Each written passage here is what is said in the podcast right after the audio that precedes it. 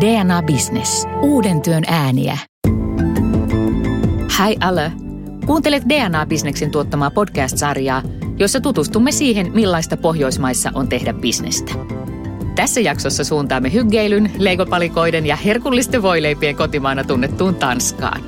Tule mukaan kuuntelemaan, kun vieraamme toimittajakirjailija Annukka Oksanen ja suurlähettiläs Vesa Vasara kertovat kokemuksistaan Tanskassa. Pysy kuulolla, Pohjola kutsuu! Tanskalla ja kaupankäynnillä on pitkä yhteinen historia, ja jo viikingeillä oli bisnesvainu kohdillaan. Kauppa käy Tanskassa yhä, mutta muuten meno on onneksi viikinkiajoista rauhoittunut. Nykyään maa tunnetaankin pehmeistä johtajista, työntekijän autonomiasta ja hyvin toteutuvasta tasa-arvosta. Kaiken muun hyvän lisäksi Tanska on Maailmanpankin mukaan Euroopan ykkönen yrittämisen helppoudessa ja työmarkkinoiden joustavuudellekin on sadellut kiitoksia – Tanskan avosta nauttii tällä hetkellä satakunta suomalaista tytäryhtiötä. Ja jos sinäkin tunnet Juutinmaa ja saarten kutsun, niin istahda alas ja kuuntele, millaisiin yllättäviinkin tilanteisiin Tanskaan mielivän on syytä varautua. Minun nimeni on Salla-Maari Muhonen ja kanssani studiossa ovat etäyhteydellä Tanskasta toimittaja ja tietokirjailija Annukka Oksanen ja Suomen Tanskan suurlähettiläs Vesa Vasara. Tervetuloa Annukka. Kiitos. Ja tervetuloa Vesa. Kiitos paljon. Aloitetaan Vesa sinusta. Suurlähettiläsurasi on kuljettanut sinut tällä kertaa Tanskaan. Kertoisitko aluksi, miten pitkään olet jo viettänyt maassa ja millä tavoin olet kosketuksissa sikäläisen liike-elämän kanssa?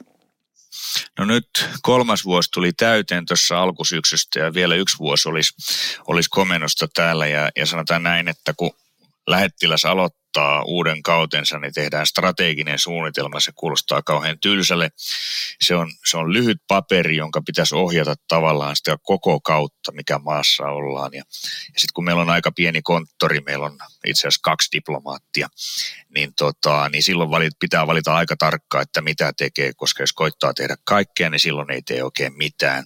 Et meidän hommiin kuuluu tietysti siis ihan tällaiset kansalaispalvelut, jotka on lakisääteisiä, ja sitten tämä perinteinen ulko- ja turvallisuuspolitiikka. Ja tota, EU on hirveän tärkeää, niin kuin nyt kesällä nähtiin tuossa EUn budjettiväännöissä ja muissa, ja siinä pitäisi tuoda niin kuin Tanskaa ja Suomea mahdollisimman läheiseen yhteistyön ja sitten avata Tanskan EU-politiikka Suomen hallitukselle, että ne osaa asemoitua. Se on monimutkainen peli. Mutta sitten se kolmas tehtävä, niin se on, se on liike-elämä. Eli tota, nyt kun Suomi taas valitettavasti sukeltaa lamaan, niin lähetystöjä koitetaan käyttää kaikin keinoin niin kuin sen jo käynnissä olevan iskun pehmentämiseen. Silloin se tarkoittaa viennin, viennin ja kaupallis-taloudellisten suhteiden solmimista. Että kyllä se yrityskontakti on, se on ihan, ihan joka päivästä työtä. Hieno homma meidän kaikkien ja etenkin tämän podcastin kannalta. Entäs Annukka Oksanen, sä olet ehtinyt asua Kööpenhaminassa jo yli kymmenen vuotta. Kerro lyhyesti, minkälaisen uran olet Tanskassa tehnyt?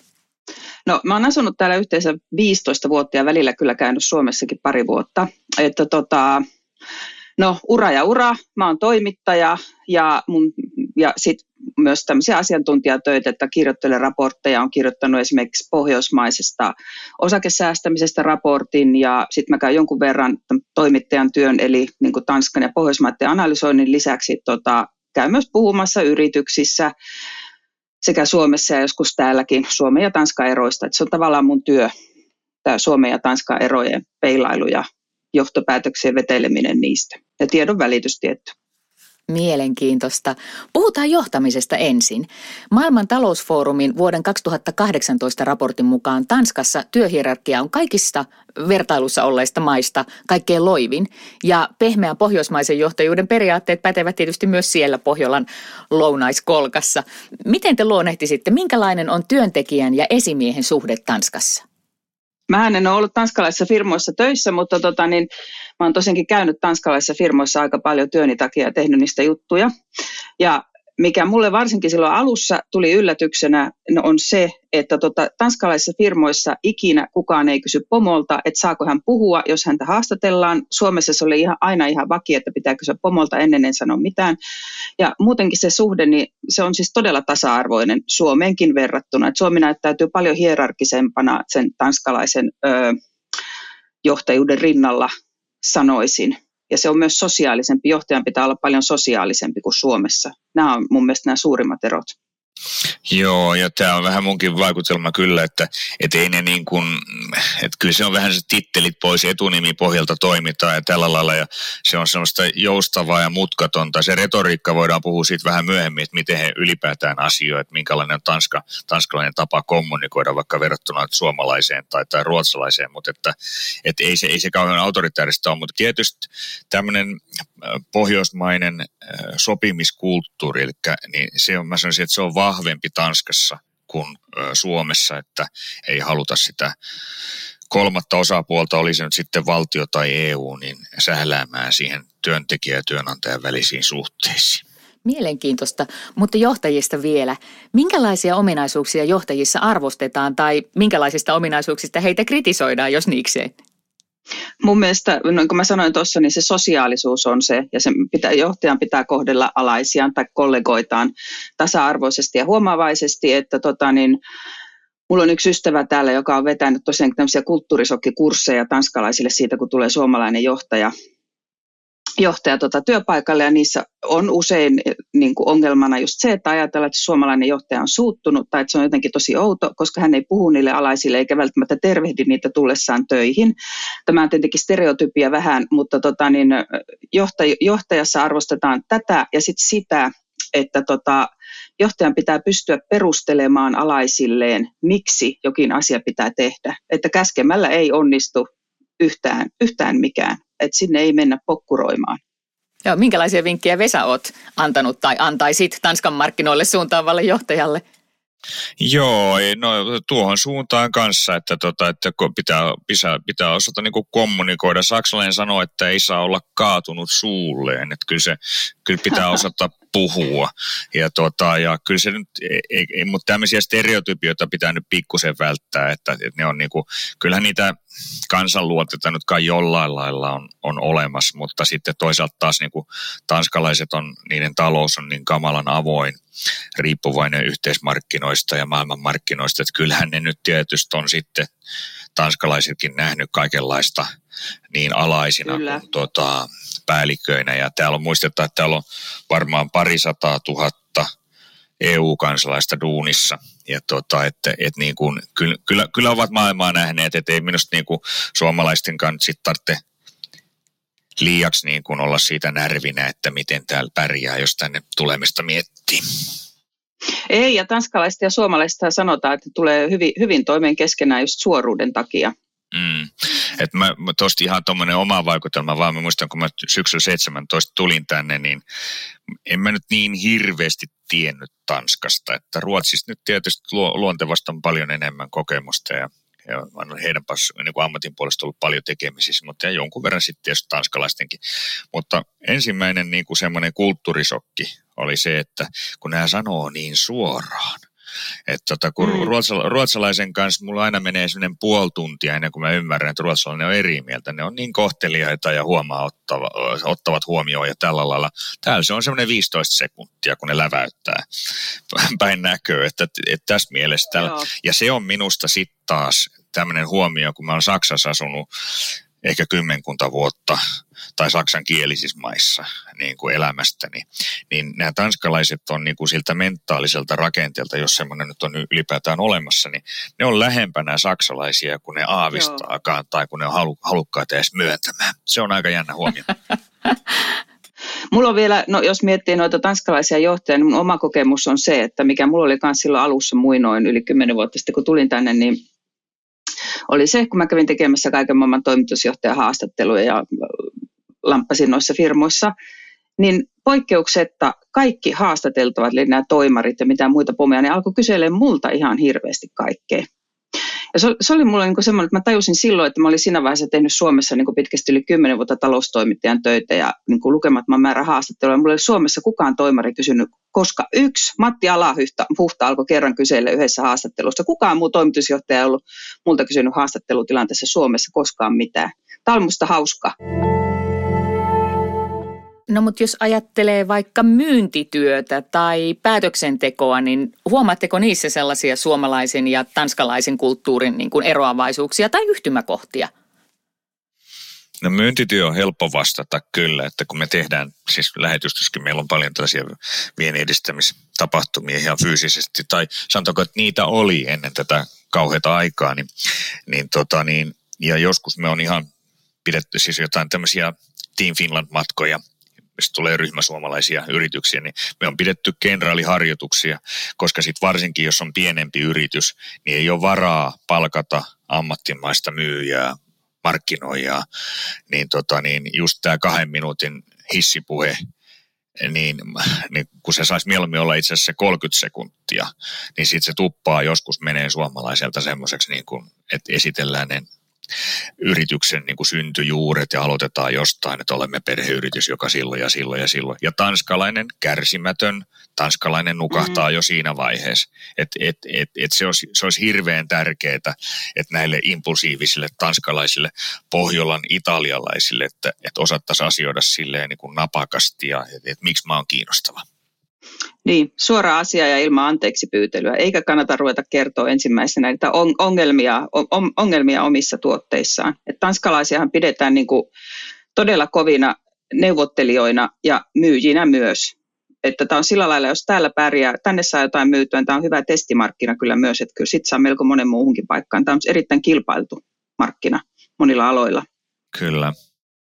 Ja vaikka en tässä lähdetä statistiikkaa vyöryttämään, niin, niin pikkusen on tota, siis vienti on niin kuin lisääntynyt tänne.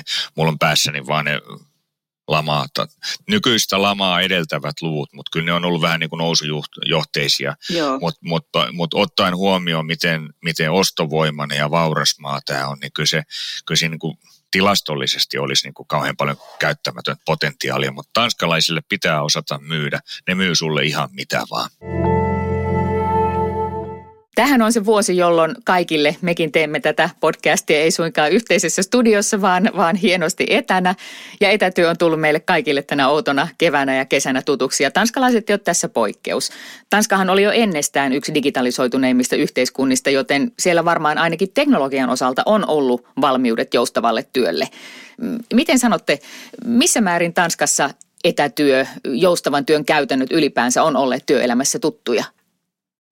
Suomihan oli e- Euroopan ykkönen tässä, että eniten porukasta siirtyy etätöihin, mutta Tanska on varmaan siellä kärkisijoilla kanssa. Että mä osaa sanoa, että siinä on niin kuin sen, sen kummempaa. Että... Mä luulen, että siinä mä tekisin niin kuin jonkinlaisen eron julkisen ja ja tota, yksityisen sektorin välille. Tämä on nyt ehkä semmoinen, että kyllä se julkinen sektori hyvin tarkasti pysyy konttoreissaan ja, ja, ja tällä lailla. Mutta nyt on joutunut, ihan kun hallitus on komentanut, että nyt on taas pantu niin kuin julkista sektoria takaisin kotikonttoriin. Ja tota, tämä on nyt siis sellainen, mikä on niin kuin iso muutos. Ja, tota, ja on huomannut, koska mä hyvin paljon julkisen sektorin kanssa asioin, niin on aika vaikeaa, että et ei, ei ongelmit taas sunkaan mennyt, mutta pakko on hyvä opettaja. No entäs minkälaista keskustelua Tanskassa on käyty tämän oudon vuoden aikana tästä laajamittaisesta siirtymästä etätyöhön, sen vaikutuksista työyhteisölle tai tuottavuudelle? Tästä on Suomessa puhuttu paljon, mutta onko tämä Tanskassa ollut semmoinen julkisen keskusteluaihe? Ja jos niin, minkälainen? No on siitä puhuttu jonkin verran, mutta mun mielestä Suomessa on ylipäänsä taivasteltu paljon enemmän näitä kaikkia koronaan liittyviä asioita kuin täällä. Tota, puhetta on ollut, ollut just siitä ei niinkään ergonomiasta kotona niin kuin Suomessa, vaan just tästä sosiaalisesta puolesta. Ja nyt on syksyn mittaan tullut, on ruvettu keskustella siitä tästä etätyöväsymisestä, mikä on myös mikä, mistä on Suomessakin puhuttu. Mä, mä en tiedä, mitä mieltä sä Vesa että mun mielestä täällä ei ole ihan hirveästi, niin kuin aivan valtavasti keskusteltu tästä kuitenkaan. Ei, siis se, se niin muodoista, että kyllä se, se keskustelu menee ehkä enemmänkin siihen isoon kuvaan, että, että miten avoin tai suljettu yhteiskunta ylipäätään on, on ja kaikki nämä matkustamisrajoitukset, kun muistetaan, että kun se siinä maaliskuun puolivälissä tämä koko höskä alkoi, niin, niin, niin tota, nykyinen hallitus niin, teki ihan ääneen sanotusti poliittisen päätöksen. Linja oli se, että tehdään mieluummin liian paljon kuin liian vähän.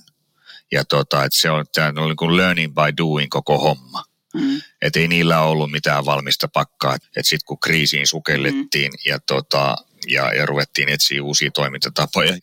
Se minusta oli jännä seurata, että miten notkeasti he reagoivat siihen ja siinä otettiin yksityiset mm. yritykset, suuryritykset apuun. Joo. Yksityisen liikemaailman niin kuin, ottaminen hätiin silloin, kun hätä oli, niin se oli minusta ihaltavaa ja tuntui niin kuin, pienestä etäisyydestä katsoen tuntui toimivan. Ja tosi erilaista kuin mitä, mitä muissa Pohjoismaissa. Joo, se, se, toi itse asiassa tuo on tosi hyvä pointti, koska se, se oli ällistyttävää. Siis oli, siinä niin kuin kaadettiin kaikki raja-aidat ja siinä Tanskaan, kun niillä oli se kriisiorganisaatio, mä en tiedä onko sitä enää nyt, niin sen ihan johdossa oli yksityisten firmojen tyyppejä siellä johtoryhmässä. Ja esimerkiksi ähm, tota niin, äh, ne tanskalaiset vaatefirmat, jotka on siis niin kuin kansainvälisiä jättejä Kiinan tuotannossa, niin he auttoivat näiden suojavarusteiden hankinnasta Kiinassa. Ja Novo Nordisk on osittain tämän Tanskan huikean testausjärjestelmän takana. Tämä on ehkä tyypillistä, jos miettii tanskalaista bisnestä, että just tätä pragmatismia, että täällä mietitään, että miten nämä asiat saadaan parhaiten no-, nopeammin hoidettua, eikä ruveta miettiä, että kuka ja mitä. No jos ravistellaan tätä koronaa pois niskoiltamme ja mietitään sitä, sitä tanskalaista tekemistä ja, ja, ja työelämän käytäntöjä niin kuin ajassa ennen koronaa, niin miten te kuvailisitte työn ja vapaa-ajan rajaa ylipäänsä? Että joustava työ ja etätyö, se on yksi elementti siitä, mutta minkälaista joustoa ylipäätänsä tanskalaisessa työelämässä on sen työn tekemisen ja toisaalta vapaa-ajan välillä? No tanskalaisethan arvostaa vapaa-aika on heille tosi tärkeää ja Tanskassa enemmän lähdetään kyllä töistä kello 16 kuin Suomessa. Ja sitten ylitöiden tekemistähän pidetään ehkä vähän jopa tyhmänä, että täällä ei ole sitä, että katso minua kuinka minä raadan ja minä olen tärkeä ihminen yritykselle. Kyllä, tämä, tämä on sama havainto. Kun mä tänne tulin, niin mua varoitettiin semmoiset täällä aikaisemmin olleet kollegat, että, että ja äläkä sitten luule, että viikonloppuna mitään tehdään, että älä laittele mitään e-maileja tai viestejä tai soittele, että se on, niinku, se on huonoa käytöstä. Ja tuota, tätä mä oon kyllä noudattanut, että, mä, että, että yritetään tehdä ne työt työaikana. Sitten tietysti kun suomalainen on tottunut koulusta asti syömään lämpimän lounaan, niin, ja kun tuolla kun ham, lounastauolla tota mietittiin, niin ei tästä meidän konttorilla esimerkiksi niin mistään saa, tai sitten saisi semmoista fine, fine, fine diningia, että siellä saisi sitten tuhrattua sen puolitoista tuntia, mutta ne nappaat on sandwichin kautetaan ja ei, se on sitten täynnä sitä remulaadia ja muuta, mutta niitä, niitä sitten syödään. Sen saa siinä konttorissa syötyy nopeasti, että, että se tehokkuus otetaan sitten siitä työpäivästä, ei viikonlopusta. Mm. Tai otetaan mukaan just meltpaake, eli eväspaketti, tai sitten haetaan ne pienet smörret jostain kuppilasta ja vetästään ne siinä työlomassa. Täällä ei, täällä ei, ei juuri tunneta sitä lämmin, lämmintä lounasta ollenkaan. Että tota, se on itse asiassa on tosi iso ero ja kulttuurinen ero myös. Ja se on tosi tarkka raja tuossa Ruotsi ja Tanskan välissä. Ruotsissa ne vetää sitten lihapullia. Mäkin käyn joskus Malmössä syömässä chötpullarit ja perunamuusi, jos tulee ikä. Saat tuoda mulle mukaan ensi kerralla. Mulla on niin ikävä lämmintä ruokaa. Joo. minkä, Joo. Minkäs teet? Joo.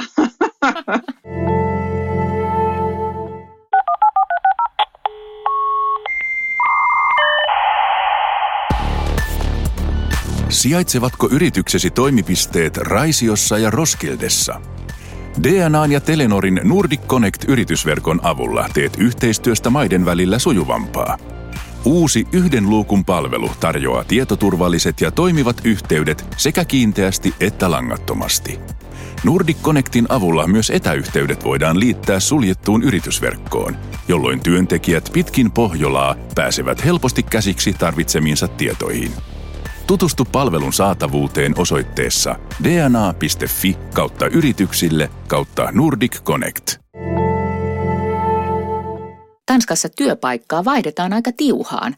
Ja sitä varmaan selittää ainakin joustoturvamalli, joka tekee työntekijän palkkaamisesta ja myös irtisanomisesta aika helppoa. Ja samalla se lupaa hyvät työvoimapalvelut ja runsaan työttömyysturvan sille, joka tulee irtisanotuksi. Miten te luonnehtisitte, tuoko tämä malli turvaa vai, vai jotain potkujen pelkoa työelämään?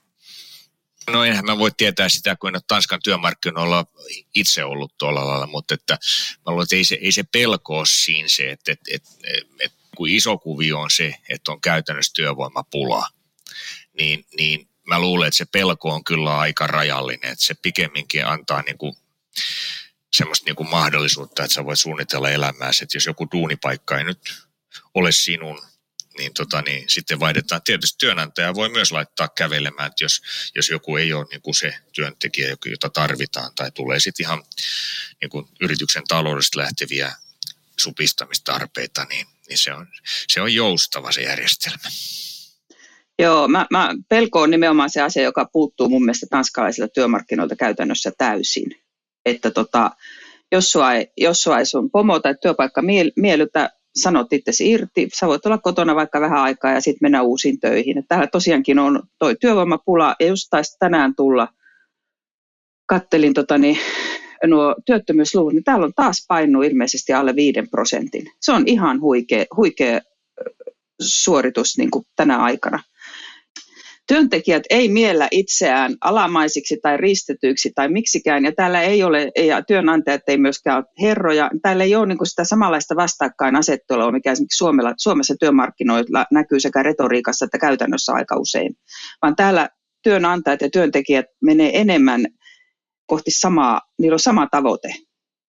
Suomessakin varmasti on se sama tavoite, mutta sitä ei voida välttämättä myöntää retorisesti. Niin se vaikuttaa tosi paljon siihen tunnelmaan ja siihen työpaikan vaihtoon ja niin, työvoimapula pula täällä on, että täällä on työntekijämarkkinat, just niin kuin Vesa sanoi. No mitkä on sitten sellaisia tekijöitä, joita tanskalaiset arvostaa, kun katselevat ja hakevat uutta työpaikkaa, että minkälaisilla keinoilla sitä tanskalaista työvoimaa voi juuri omaan yritykseensä sitten houkutella? Mm, no varmaan aika lailla samoja, samoja kuin Suomessakin, että kurantti osaaminen ja koulutus ja sitten tietysti tuommoinen, niin kuin sanoisin, kyselevä ja oma-aloitteinen, mutta nämä nyt ei ole varmaan mitenkään erityisen tanskalaisia piirteitä. Ja työvoiman houkuttelusta tietysti palkka herran ehköön, että, tota, että kyllä, kyllä, se, kyllä, joo, kyllä se, joo. Kyllä, kyllähän se niin kuin, että mä nyt sitten tiedän tuosta palkkakehityksestä, kun on mun käsitys siitä, että et, et, et, niin kuin palkkataso on korkeampi kuin Suomessa, mutta sitten sit on kyllä veroastekin, että, tota, että se on se ostovoima on se, mikä niin kuin on, jos, jos maita vertailisi, niin, tota, niin se olisi tietysti se kiinnostava asia. Mutta onko tosiaan palkka niin iso juttu, koska ainakin osassa näitä meidän, meidän jaksoja, niin, niin Pohjoismaissa toisissa on myös se semmoinen amerikkalaisten sanottuna purpose hirveän tärkeä, että, että se ei ole vaan se, että lisää liksaa kun vaihdan paikkaa, vaan siinä on myös muita arvoja. Vaikuttaako tällaiset Tanskassa? No vaikuttaa joo, mutta siis ei se purpose auta, jos se palkka yrittää tarjota suomalaisen tason palkkaa. Että kyllähän kyllä Tanskassa toteutetaan itseä ja vaaditaan yhtä lailla intohimoa kaikkiin töihin niin kuin Suomessakin. Ja sitten se riippuu siitä, että vähän mispäin maailmaa sä asut tai mispäin Tanskaa asut. Mm. Että tota, et tietysti asuntokustannukset on semmoinen, koska kyllähän jossain pitää asua. Täällä on asumisoikeus, öö, niin kuin kulttuurisysteemi olemassa, että niitä asuntoja pääkaupunkiseudulla paljon on, mutta mä jostain muistan kuuleeni tilaston, että Köpikseen muut muuttaa kuukaudessa tuhatkunta ihmistä tuonne kakkoskaupunki Orhuusiin kai 6-700. Tuo oli mielenkiintoisia nuo alueelliset erot, koska suomalaisen silminhän maantieteellisesti pinta-alaltaan Tanska on niin kuin pieni maa, niin sitä helposti kuvittelisi, että se on kompakti ja samanlainen, mutta saaret ja sitten se Juutinmaan ää, Niemimaa, niin ilmeisesti niitä eroja on sitten aika suuresti – sekä koko alueen ja sitten tietysti kaupunkikeskusten ja, ja, ja maaseudun välillä. Miten tämä vaikuttaa työ- ja yrityskulttuurieroihin eri puolilla Tanskaa? Millaisia havaintoja olette tehnyt? Tanska on kahdeksas osa ää, Suomesta pinta-alalta, mutta sitten se, vaikka ne henkisesti sanotaan, että Anmaka, että Lillellä me ollaan pikkumaa, niin kyllä se sitten taas toisaalta, kun lähdet Kööpenhaminasta ajaan tuonne Olboriin, tuonne Niemen kärkeen, niin mm. niin se on, mitä siihen menisi 5-6 tuntia autolla – ja tota, jos nyt nykyään pääsee eh, Helsingistä Kokkolaan junalla neljäs tunnissa, niin, niin se maantiede on semmoinen vähän suhteellinen Joo. käsite. Ja sitten tuo, että moottoriteitä on, ne on sitten monesti ruuhkaisia ja minusta rautatieverkosta ne köröttää noilla dieselvetureillaan, että liikenneyhteydet ei ole mitenkään niin kuin täydelliset. Ja Tanskassahan on siis todella vahvat stereotypiat ja esimerkiksi tämmöinen niin puolihumoristinen vastakkainasettelu Shellannin ja muun Tanskan ja erityisesti Jyllannin välillä. Ja esimerkiksi Orhus ja Kööpenhamina, niin on ihan loputon määrä vitsejä toisistaan. Ja se Jyllantia pidetään semmoisena, että se on semmoinen kauppamiesalue ja kaikkea alaa se ajaa siellä peräkärryjen kanssa, tinkaa toisilta, tekee ostoksia toisilta, ajaa vaikka sata kilsaa, kun jostain halavalla saa. Ja siinä on sitten suuri ero pääkaupunkiin, joka on sellainen saarella välillä. Todella, joo. Joo, Kyllä, kyllä. Tuota, ja nehän kun katsoo ihan tuommoista vähän pitempää ajasta taaksepäin, niin yksi tuommoinen suomalainen, suomalainen tänne asettunut liikemies, niin tota, luonnehti tätä Tanskaa, että no kattokaa nyt, että eihän tämä kuin tämmöinen hiekkadyyni, jonka päällä on pikkusen multaa, että ei ole niin oikein luonnonvaroja, että millä ne ovat rikastuneet, niin se on merenkulku ja kauppa kauppa. Ja toki on teollisuutta, siis nämä tunnetut muutamat suuryritykset, mutta se yritysrakenne on semmoisia, että on pikku, pikkuyrityksiä aika paljon ja tällaisia, että niin siinä on siinä omistusrakenteessakin vähän semmoinen, että kun Joo. kaikki säätiöt omistaa nämä isot Just näin. putiikit ja sitten loppu on semmoista pientä, pientä yritystä, niin ei oikein se, että Tanska tavallaan suoria investointeja katon, niin, niin kaksi kertaa menee enemmän niin kuin rahaa maasta ulos, kun tulee sisään. Se voi olla, että mä tajusin tilastoissa jotain väärin, mutta tarvitsee sitä fundeeraa vähän lisää, mutta että se on aika jännää, että tota, minkälainen niin kuin elinkeinorakenne on ihan toisenlainen – niin kuin Ruotsiin verrattuna tai Suomeen verrattuna. Joo, tuo on varmaan semmoinen tärkeä seikka hahmottaa. Toi on tosi olennainen pointti, toi omistus itse asiassa, koska Tanskassa on kaikki isot, niin kuin Maersk ja Novo Nordisk ja Carlsberg, ja kaikki nämä isot yritykset on sementoinut omistuksen Tanskaan säätiöillä. Ja niistä säätiöiden kautta tulee sitten se, esimerkiksi lääketeollisuus, siitä sanotaan, että se on vahvuus täällä, että täällä on sen takia niin isoja lääkefirmoja, koska se omistus on sementoitu tänne niin niistä säätiöistä tulee taas sitten, että ne on vahvasti yhteiskunnallisia toimi, toimijoita ja rakentaa yhteiskunnan inf, infraa ja tukee kulttuuria ja ties mitä. Että se, on, se on erilainen asia Suomeen verrattuna. Kyllä, se, se lähti siitä, että, että sukupolven vaihdos tavallaan, se oli niin paljon verotuksellisesti parempaa, että, että sä säätiöit sen yleishyödyllisiin säätiöihin niin kuin tyyppiä ikuiseksi ajaksi. Et tota, et, et se, se, se, on, se on hyvin jännä. Ja tuossa mun ikkunasta näkyisi, jos ka, sade, tai no kaihtimet olisi ylhäällä, niin näkyisi tuo Kööpenhamanin opera. Niin Jonka Märsk rahoitti. Märsk sanoi, että tuossa olisi teille opera. Että ne, niin kuin, se, se, ei ollut ihan pikkupenni, joka siihen pantiin. Mutta näitä tällaisia esimerkkejä on vaikka kuinka paljon, mutta talo, talouselämän kehityksen kannalta minusta niin kuin tässä tämmöisessä hyvän tekeväisyydessä kuitenkin oleellisempaa se, että, että tut, uuden tutkimuksen mm niin kuin esimerkiksi lääketieteellisen tutkimuksen rahoitus niin tulee täältä. Ja se on, se on sitten sitä, mikä rakentaa hyvinvoinnin 20 vuoden päästä. Joo, just näin. Joo, ja toi on kyllä semmoinen toimintaympäristöön tekijä, joka on syytä hahmottaa. Toi on selkeästi erilaista kuin Suomessa. Ja ainakin tähän astisten osien perusteella aika erilaista kuin missään muussa toisissa Pohjoismaissakaan. Joo, ja tämmöistä säätiön hallitsemaa firmaa ei, ei voi vallata aggressiivisesti osakemarkkinoillakaan. Mutta jos puhutaan vielä noista, noista tuota, alueellisista eroista, koska se on aika kiehtovaa noin pinta-alaltaan pienessä maassa, niin ää, mainitsitte ainakin, ainakin Kööpenhaminan ohella ton, ton Orhuussi, mutta onko muita kaupunkeja, jotka vetää mahdollisesti ulkomailta tulevia yrityksiä puoleensa? No eikö toi Odensen alue tuossa, siellä on sitä robotisaatiota, kun se oli semmoinen kuihtuva teollisuusalue, telakoita ja tämmöisiä näin. Ja, ja tota, niin minusta niin kun, sie, siellä on semmoinen robotisaation keskus, mm. että ne, ne, ne hyppäsi niin kuin semmoisen toiseen maailmaan ja, ja aika, aika tuommoinen iso yliopisto ja sit, sitten rakennetaan sinne tämmöistä supersairaalaa, johon tulee 900 yhden hengen niin kuin huonetta ja ne, että täällä Tanskassa tehdään viittä kuutta supersairaalaa ja tota sen julkisen sektorin osuus PKT, musta se on isompi, se on pikkasen isompi kuin Suomessa. Että tota, et tavallaan semmoisia asioita kannattaa myös seurata, että missä on yliopistot ja missä on sairaalat.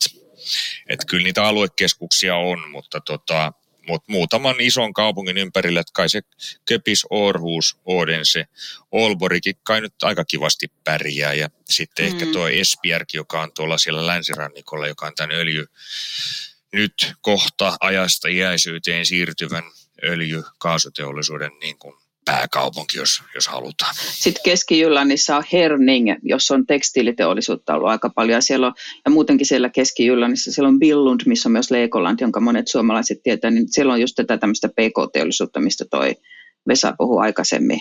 Onko tämä tyypillistä tanskalaiselle elinkeinoelämälle, että niitä sellaisia klustereita löytyy niin kuin keskittyneinä ihan eri puolilla? Ja näähän tietysti pitäisi tietää, jos suomalainen yritys miettii, että johonkin kannattaisi hakeutua, että on ikään kuin oikealla paikkakunnalla oikeassa seurassa. Joo, se ei nyt niin, niin iso maa ole kuitenkaan, että kyllä se niin kuin, niin kuin tossa, jos puhutaan tuosta vaikka nyt mm. nykään ko- kovasti nousus tuo, tuo tuulivoima. Nyt, nyt on 47 prosenttia sähköstä tulee tuulimyllyistä. Tarkoitus olisi nostaa sitä tosi rankasti, niin niitä tehdään sitten Pohjanmeren rannalle. Niitä tulee tuonne Bornholmin matalikolle ja niitähän on maalla jo tuhansia. Että mm. et, et, kyllä se ainakin tuommoinen sektori on sitten niin kuin koko maan ja, ja maan rajojen ulkopuolellekin melkein, että tota, et nämä tuulivoimajättiläiset on, toimii koko maailmassa eikä vain Tanskassa. Että se vähän riippuu, mistä alasta mm. puhutaan, että isot yritykset toimii globaalilla markkinoilla ja sitten nämä pikkuyritykset voi olla paikallisia. Että, että hyvin, hyvin alakohtaista, että semmoista selkeä, selkeää vastausta ei oikein voi antaa. Tanska sijoittui vuoden 2020 Maailmanpankin Ease of Doing Business-vertailussa sijalle neljä – ja sehän tarkoittaa, että Tanskan sääntelyympäristö olisi Euroopan suotuisin ja koko maailman neljänneksi suotuisin yrityksen perustamiselle ja yrityksen pyörittämiselle. Vertailun vuoksi äh, taisi olla niin, että Suomi keikkui siellä 20. Minkälaiset tekijät teidän mielestä tekee tanskalaisesta liiketoimintaympäristöstä helpon ja sujuvan? Miten Annukka vertaisit? Mm, no siis täällä on tosi helppoa, helppoa, helppoa pyöritellä bisnestä. Et mä luulen, että se on enemmän semmoinen myös kulttuurinen juttu, juttu mikä on tuota tanskalaisessa byrokratiassa ylipäätänsä. Täällä ajatellaan tosi vahvasti, että valtio on olemassa kansalaisia varten eikä kansalaiset olemassa valtiota varten. Ja kansalaiset yritykset osaa myös vaatia, että hommat sujuu. Et se, se on mun mielestä se, niin kuin se isoin ero, ero, mistä se tulee. Mutta esimerkiksi niin kun mä itse perustanut yrityksen, niin ka- kaikki menee niin kaikki hoituu todella sujuvasti netissä, eikä niin mä osaa sanoa tuohon mitään, kun mä en ole itse kokenut mitään sääntelyä missään. Siinä tota varmaan, mutta et, et just tämä, että sä perustat netissä, niin sulla pitää olla se sähköinen, siis onko se NEM Niin, CPR, yes, joo. Niin, niin, joo. niin tällainen henkilötunnus. Se, henkilötunnus, eli tavallaan sote, sellainen keltainen kortti, niin, tota, niin, niin siis, se on niin kuin avain, jos ei sulla sitä ole, niin sitten ei saa pankkitiliä auki. Mikään eikä ei saa, onnistu. Mm. Että sinua ei tavallaan ole, jos ei sulla ole sitä sit niinku so, numero, se varmaan olisi sitten se. Mutta sen kanssa sitten Joo. pääsee asioimaan, että ne on niinku tämmöiselle ihan aloittelijalle. Mutta sitten taas ulkomainen pääoma, jos ja kun sitä nyt kuitenkin on, niin, tota, niin ne, ne valtiolliset houkuttelurakenteet on sitten, meillä on erilainen rakenne, meillä on tota, Business Finland on Temmin alainen ja sitten on tota, UOM pieniedistämisverkosto erikseen. Täällä on kaikki keskitetty ulkoministeriössä on Trade Council, jolloin tota, näin, ja ne, ne, on jalkautunut sitten myös niin kuin maakuntiin, niillä on esimerkiksi tuolla just mainitus Oodensessa konttori, niin, tota, niin ne tekee silleen, että jos joku nyt sitten ulkomainen sijoittaja haluaa asettua, niin ne niin kuin ihan babysittaa sitä, että et, et, et viranomaiset, byrokraatit ottaa vierihoitoon. No toi, saatte kuulostamaan sen todellakin niin sujuvalta, kun toi Maailmanpankin mittaus antoi ymmärtää Tanskassa bisnesympäristön olevan, mutta Oletteko törmänneet tai havainneet jotain yllättäviä sääntelyyn liittyviä tekijöitä, mihin esimerkiksi suomalaisyritysten pitäisi varautua, jos Tanskan markkinoille mielivät? Jotain pikku yksityiskohtia tai, tai ajattelutavan eroja? Jaa, no en mä tiedä ka- kaikesta tämmöisessä etabloitumisessa, se, se, se, siis se markkinatutkimus pitäisi tehdä kunnolla, ettei tuu, tuu tota, että se, se on sitten kallista, kallista tota epäonnistumista, kun jos niin kuin vuokraa esimerkiksi toimitilat ja, ja, ja muuta tällaista, että tota, että, mutta yrittäjällä on tietysti aina riski. Oletko Annukka törmännyt mihinkään sellaisiin kokemuksiin tai, tai kuullut haastatteluissa sellaisia kokemuksia, että sääntely olisi ollut jollekulle kompastuskivi jossain kohtaa? En, monia muita kompastuskiviä voi tietysti olla, mutta en ole kyllä niin tästä kulmasta oikeastaan mitään. Tämä on ollut todella antoisa keskustelu ja esille on tullut paljon sellaisia asioita, joiden pohjalta on helppo ymmärtää Tanskan viehätysvoima paitsi asukkaalle, niin etenkin myös yrittäjälle ja liiketoimintaa tekevälle. Mutta tehdään tähän loppuun vielä pieni yhteenveto niistä vinkkeistä, joita keskustelussa on noussut esiin. Mitkä kolme neuvoa antaisitte Tanskan markkinoille tähtäävälle yritykselle? Aloitatko Annukka? Sun kolme pointtia. Jos suomalainen yritys tänne yrittää myydä jotain, niin mä sanoisin, että ö, kattokaa, miten tanskalaiset satsaa markkinointia ja tehkää perässä. Että suomalaiset aina alimarkkinoi. Hinnoitelkaa tuotteenne tarpeeksi kalliiksi. Suomalaiset yrittää myös myydä liian halvalla. Tämä on sellainen markkina, jossa voi testata, että miten menee niin kuin kunnon luksuskama läpi. Ja sitten kolmanneksi mä sanoisin, että ole utelias ja sosiaalinen. Hiton hyviä neuvoja. Miten sanoo Vesa? Äsken sanoit se markkinatutkimus, että ei niinku soitellen sotaan. Siihen annetaan kyllä neuvoja, että meillä on täälläkin tota, neljän ihmisen Business Finlandin konttori, että ottaa meihin yhteyttä ja sitten paikalliset konsultit ja se vanha viisaus markkinoinnissa, että jos ei se itse oikein luonut niin, niin, tota, niin sitten ottaa vaikka ruotsalaisen myymään. Mutta kunnollinen esityö, niin, niin kyllä on ne muutkin pärjännyt, että miksei nyt sitten suomalainen, että ei pitäisi olla liian ujoa poikaa ja tyttöä. Just näin. No ihan tähän loppuun, Vesa ja Annukka, mä esittäisin teille kummallekin meidän vakiokysymyksen tässä sarjassa. Siltä varalta, että jotkut meidän kuulijat ovat innostuneet perehtymään lisää tanskalaiseen liike-elämään ja mentaliteettiin. Kuka olisi teistä sellainen tanskalainen bisnesvaikuttaja, joka kannattaisi ottaa seurantaan netissä tai blogeissa tai, tai somessa? Aloitetaan vaikka sinusta, Annukka. Ketä suosittelisit? Ketä itse seuraat? Mm, mä en seuraa itse niinkään yksittäisiä bisnesvaikuttajia, vaan mä seuraan firmoja. Että kyllä mä seuraisin, jos haluaa päästä niin kuin sisälle siihen tanskalaisen bisneksen ajatukseen, niin kyllä mä ottaisin isoja tanskalaisia firmoja, niin kuin tyyli Carlsberg tai Novo Nordisk tai sitten pienempiä jotain elintarvikealan firmoja seurattavaksi. Ja yksi, jos haluaa niin kuin tanskalaisille ruokamarkkinoille, niin mä seuraisin irma.dk tarjouksia viikoittain siellä näkee semmoista tota, suomalaisesta näkökulmasta luksusruokaa ja tulevaa ruokaa, jos haluaa niin kuin, ja nä, samalla saa sen markkinatutkimuksen. Mutta jos ihan pakko yksi ihminen on sanoa, niin mä voisin sanoa vaikka tuon bestseller-vaatefirman äh, johtaja, että se on Vero Mode ja Vida ja Jack and Jones, semmoinen kuin Anders Holf Poulsen, Anders Holk Poulsen, jota voi seurata. Mutta sitten hän on tämmöinen superrikas, joka omistaa Skotlannissa metsiä, mutta on, on, on myös niin kuin yhteiskunnallisesti silloin tällöin aktiivinen, että hänen kauttaan voi päästä jäljille. Mielenkiintoinen kirjo. Mitäs Vesa suosittelisit? Ihan omasta puolesta, ei tarvitse olla valtion virallinen suositus. No eihän valtion virallisesti mitään suosittelekaan, mutta tota, mä mietin kanssa, että en mä niinku yhtä ihmistä, silleen ne, ne, ne kiertää nämä yritysjohtajatkin isosta firmasta toiseen ja sitten välillä jopa julkiselle puolelle, että, että kun mä katson kansantaloutta tai Tanskan taloutta, niin Lars Rode, Rohde on tota tällainen niin kuin niiden, niiden Tanskan pankin, valtionpankin pomo, että se nyt tietysti saattaisi olla, hänelle tulee semmoisia niin kuin ammattilaisen mielipiteitä, että menee tämmöiseen vähän tämmöiseen Sixten Korkman suuntaan, mutta, tuota, mutta sitten kyllä kannattaa kurkata esimerkiksi Dansk Industriin kotisivut. Siellä on, he, he on niin kuin, se, on, se on ilmiömäinen tota, lobby, se on hyvin, hyvin vaikutusvaltainen ja niillä on kaikki se poengelska siellä, jos ei se Tanska käänny. Ja, et, tota, niillä on niin kuin laaja-alainen ymmärrys ja, ja niin kuin Tanskan liiketoimintaympäristöstä ja, ja politiikasta ja viherryttämisestä ja kaikesta tämmöisestä. Et ne pelaa ihan kaikkia palloja yhtä aikaa ja aika hyvin. Mahtavaa. Hei, iso kiitos Annukka Oksanen ja Vesa Vasara tästä innostavasta keskustelusta. Kiitos, että olitte mukana. Kiitos. Kiitos vaan.